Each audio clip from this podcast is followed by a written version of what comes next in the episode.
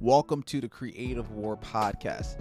This is the podcast where I provide insight on the things I have learned in life and music, share other people's stories, and we create a community to inspire creatives to explore their artistic identity. Episode one, y'all. Today we're going to be talking about stop waiting for the perfect time. If you read this title, I'm sure this title means something to you before I even get into it. I feel like oftentimes God will speak to us as creatives and tell us to do something, but we will say, I, I have to wait until, you know, I have this, or I can't start on that idea because I don't have enough resources, or I don't have enough money, or I don't know where to start. Let me tell you something not knowing where to start when God tells you to do something is not an excuse not to start. You do know where to start, you're just afraid to. I know that may be harsh, but it's time out for us using excuses to delay doing what God has told us to do. Um, and there's no such thing also as the perfect time. I mean, there is, but you're probably using that as an excuse to delay. And that's not the road that I'm going to go down right now. Episode one, I want to share, you know, my story, my unique story with y'all in case you don't know, in case you're like, who is Kel Bailey?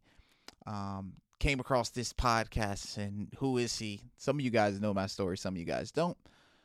But I think it's important that I give context uh, surrounding about, you know, how I got into producing, how I got into songwriting, how I have stepped into this artist phase of life. So around about the age of 15, um, I went to a Troy Sneed listening party that was being produced by my brother James Johnson. Now, at the time, I hadn't officially met James, but um, he is important to you know my story and how I got into songwriting. So I go and go to this Troy Sneed listening party. Um, I'm sitting there. I'm listening to them talk about the story of how songs are written. They're talking about how production happens. They're talking about how like you know on this one song we used some janitor keys as a shaker to make it move. And they just was getting really in depth to the whole process. And i don't know what happened but something happened to me where you know i left that event feeling super inspired. I was like i want to be a part of songwriting. I want to be a part of production. I want to be a producer. I leave that event and i go home and write my first song um, again, my first song was called Free. And I remember that moment like it was yesterday. Went went home, laid down, and I tried to write and for whatever reason God gave me this song at night and the song was called Free. One of these days I want to release my first song as well that I ever wrote because I think it's good enough to be released to the public. So I released this song and again, the light bulb went off in my head of I want to be a songwriter, I want to be a producer, like this is what I want to do. So fast forward from that day on, I started, you know, consistently writing. Now, I ain't going to say that I was writing every single day because I wasn't doing that.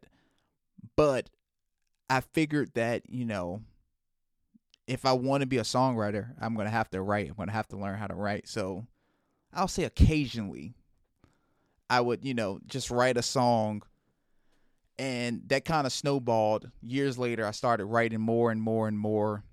I would write songs over and just keep on writing to the point where around about 2016, 2017 or so, you know, I got all of these songs and I'm not doing nothing with them. So I was like, let me start reaching out to artists. I've this this is what I do, you know. Since I got all these songs, I'm not just gonna keep all these songs to myself. Let me start, you know, try to pitch these songs to artists and be, you know, just be a ghostwriter or whatever.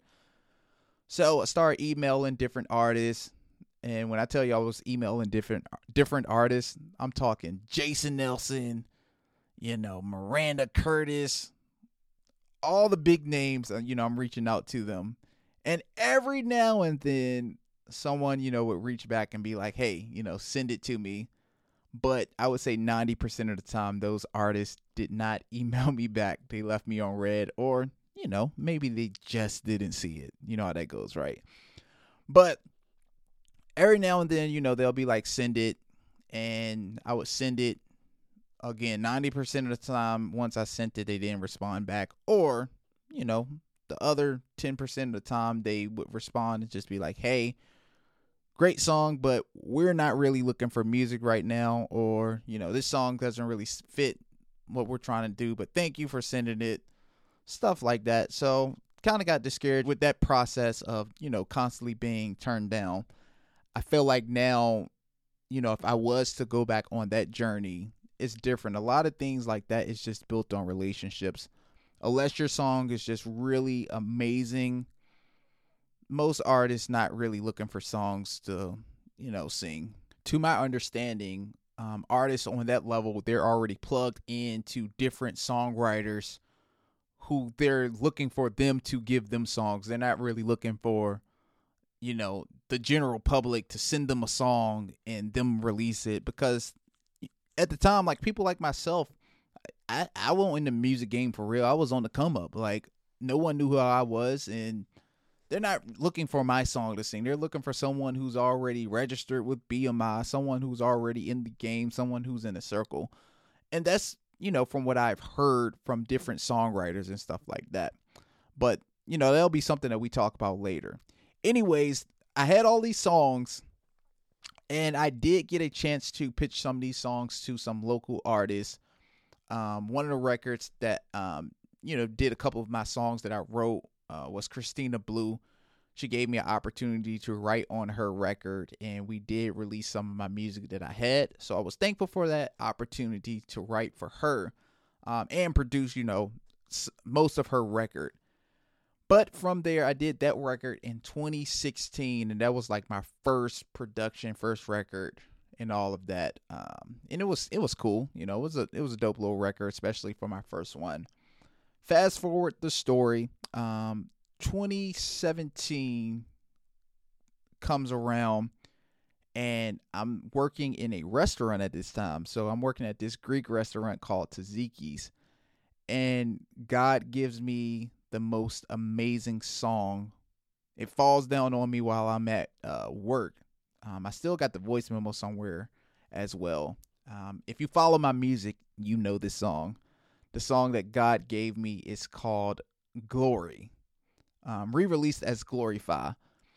But God gave me this song. It's called Glory. I was up one night, um, just, you know, uh, praying, reading my word, and there was something in the book of Corinthians that s- stood out to me. It was talking about how we as believers, we as Christians, our bodies belong to God and we should use our bodies to glorify God. That verse alone stuck with me all day and I pondered on that verse all day. Like, what does it mean to have our life glorify God, our bodies to glorify God? And that song dropped down on me and when I tell you, I think that was the first time ever in my life that a song was given to me in that way. What I heard in my mind and what I felt in my spirit, um, the song was so. I'll use the word. I hate to use this word, but the song was so magical to me. Um, and just the sound that I was hearing in my mind and my ability to recreate what I was what I heard, I was scared to do that. I was like, I have this idea in my mind, but how can I put this on paper? How can I put this in logic and make it make sense on what I'm hearing? So I'm I'm struggling. God gives me the song and I also have this musical tune in my head, but I'm like, how do I reproduce what I'm hearing? But here's the thing I knew God gave it to me. So God gives me the song. I go home, I produce it. Um, I finished the song in like one night, y'all. Like I'm working on Glory, finish it in one night, which is crazy. Um, listen to it the next day, and the from top to bottom, God gave me that song. Let the life that I live bring glory to the Father. Like that whole entire song. Finish it, And then a couple of months later, I released it. Made a mistake. I released it under my Instagram name. One of the dumbest mistakes I've done yet in my musical career. So I released that under, you know, my Instagram name, which was dumb.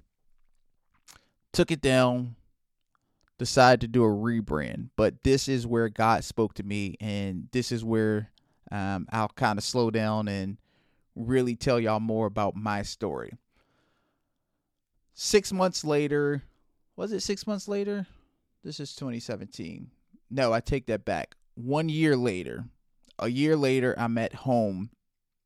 Remind you, I'm still writing music. I'm still learning how to write. I'm still learning how to produce all of that. Doing a good job, but you know, people don't know that I'm doing this. Um, yeah, so I'm at home chilling, laying in the bed, just I don't know exactly what I was doing. I think I was probably watching TV or something like that. But I feel that God spoke to me in my spirit. Now I didn't hear his audible voice, but I felt that God spoke to me in my spirit and was like, It's time for you to release music. Um and I didn't hear it exactly like that. It just was more so of this feeling of what if, you know, you release a EP and it, was this strong feeling out of nowhere. Like it was one of them things I wasn't necessarily thinking about this. It popped in my mind out of nowhere, out of the complete blue. So I feel this in my spirit. I jump up out of the bed. I go in my um hallway and I'm like, huh? And I'm like, I'm telling myself no, but the other part of me is like, yes. But my my flesh and my spirit is like, no. So that I know that's a weird dynamic, but I'm feeling this feeling and I'm entertaining the thought like, all right, what if I do release music? But I know now that it was the Holy Spirit speaking to me that it was time for me to release music. Um, because I look at that moment alone as a moment that marked me that God was calling me to do, you know, release music. Long story short, um, I start I I started releasing music. I started working on my first EP. Um, and it goes back to this whole episode of waiting for the perfect time. I was giving myself excuses like I can't do it. I don't have the resources. I don't have the people around me to do so.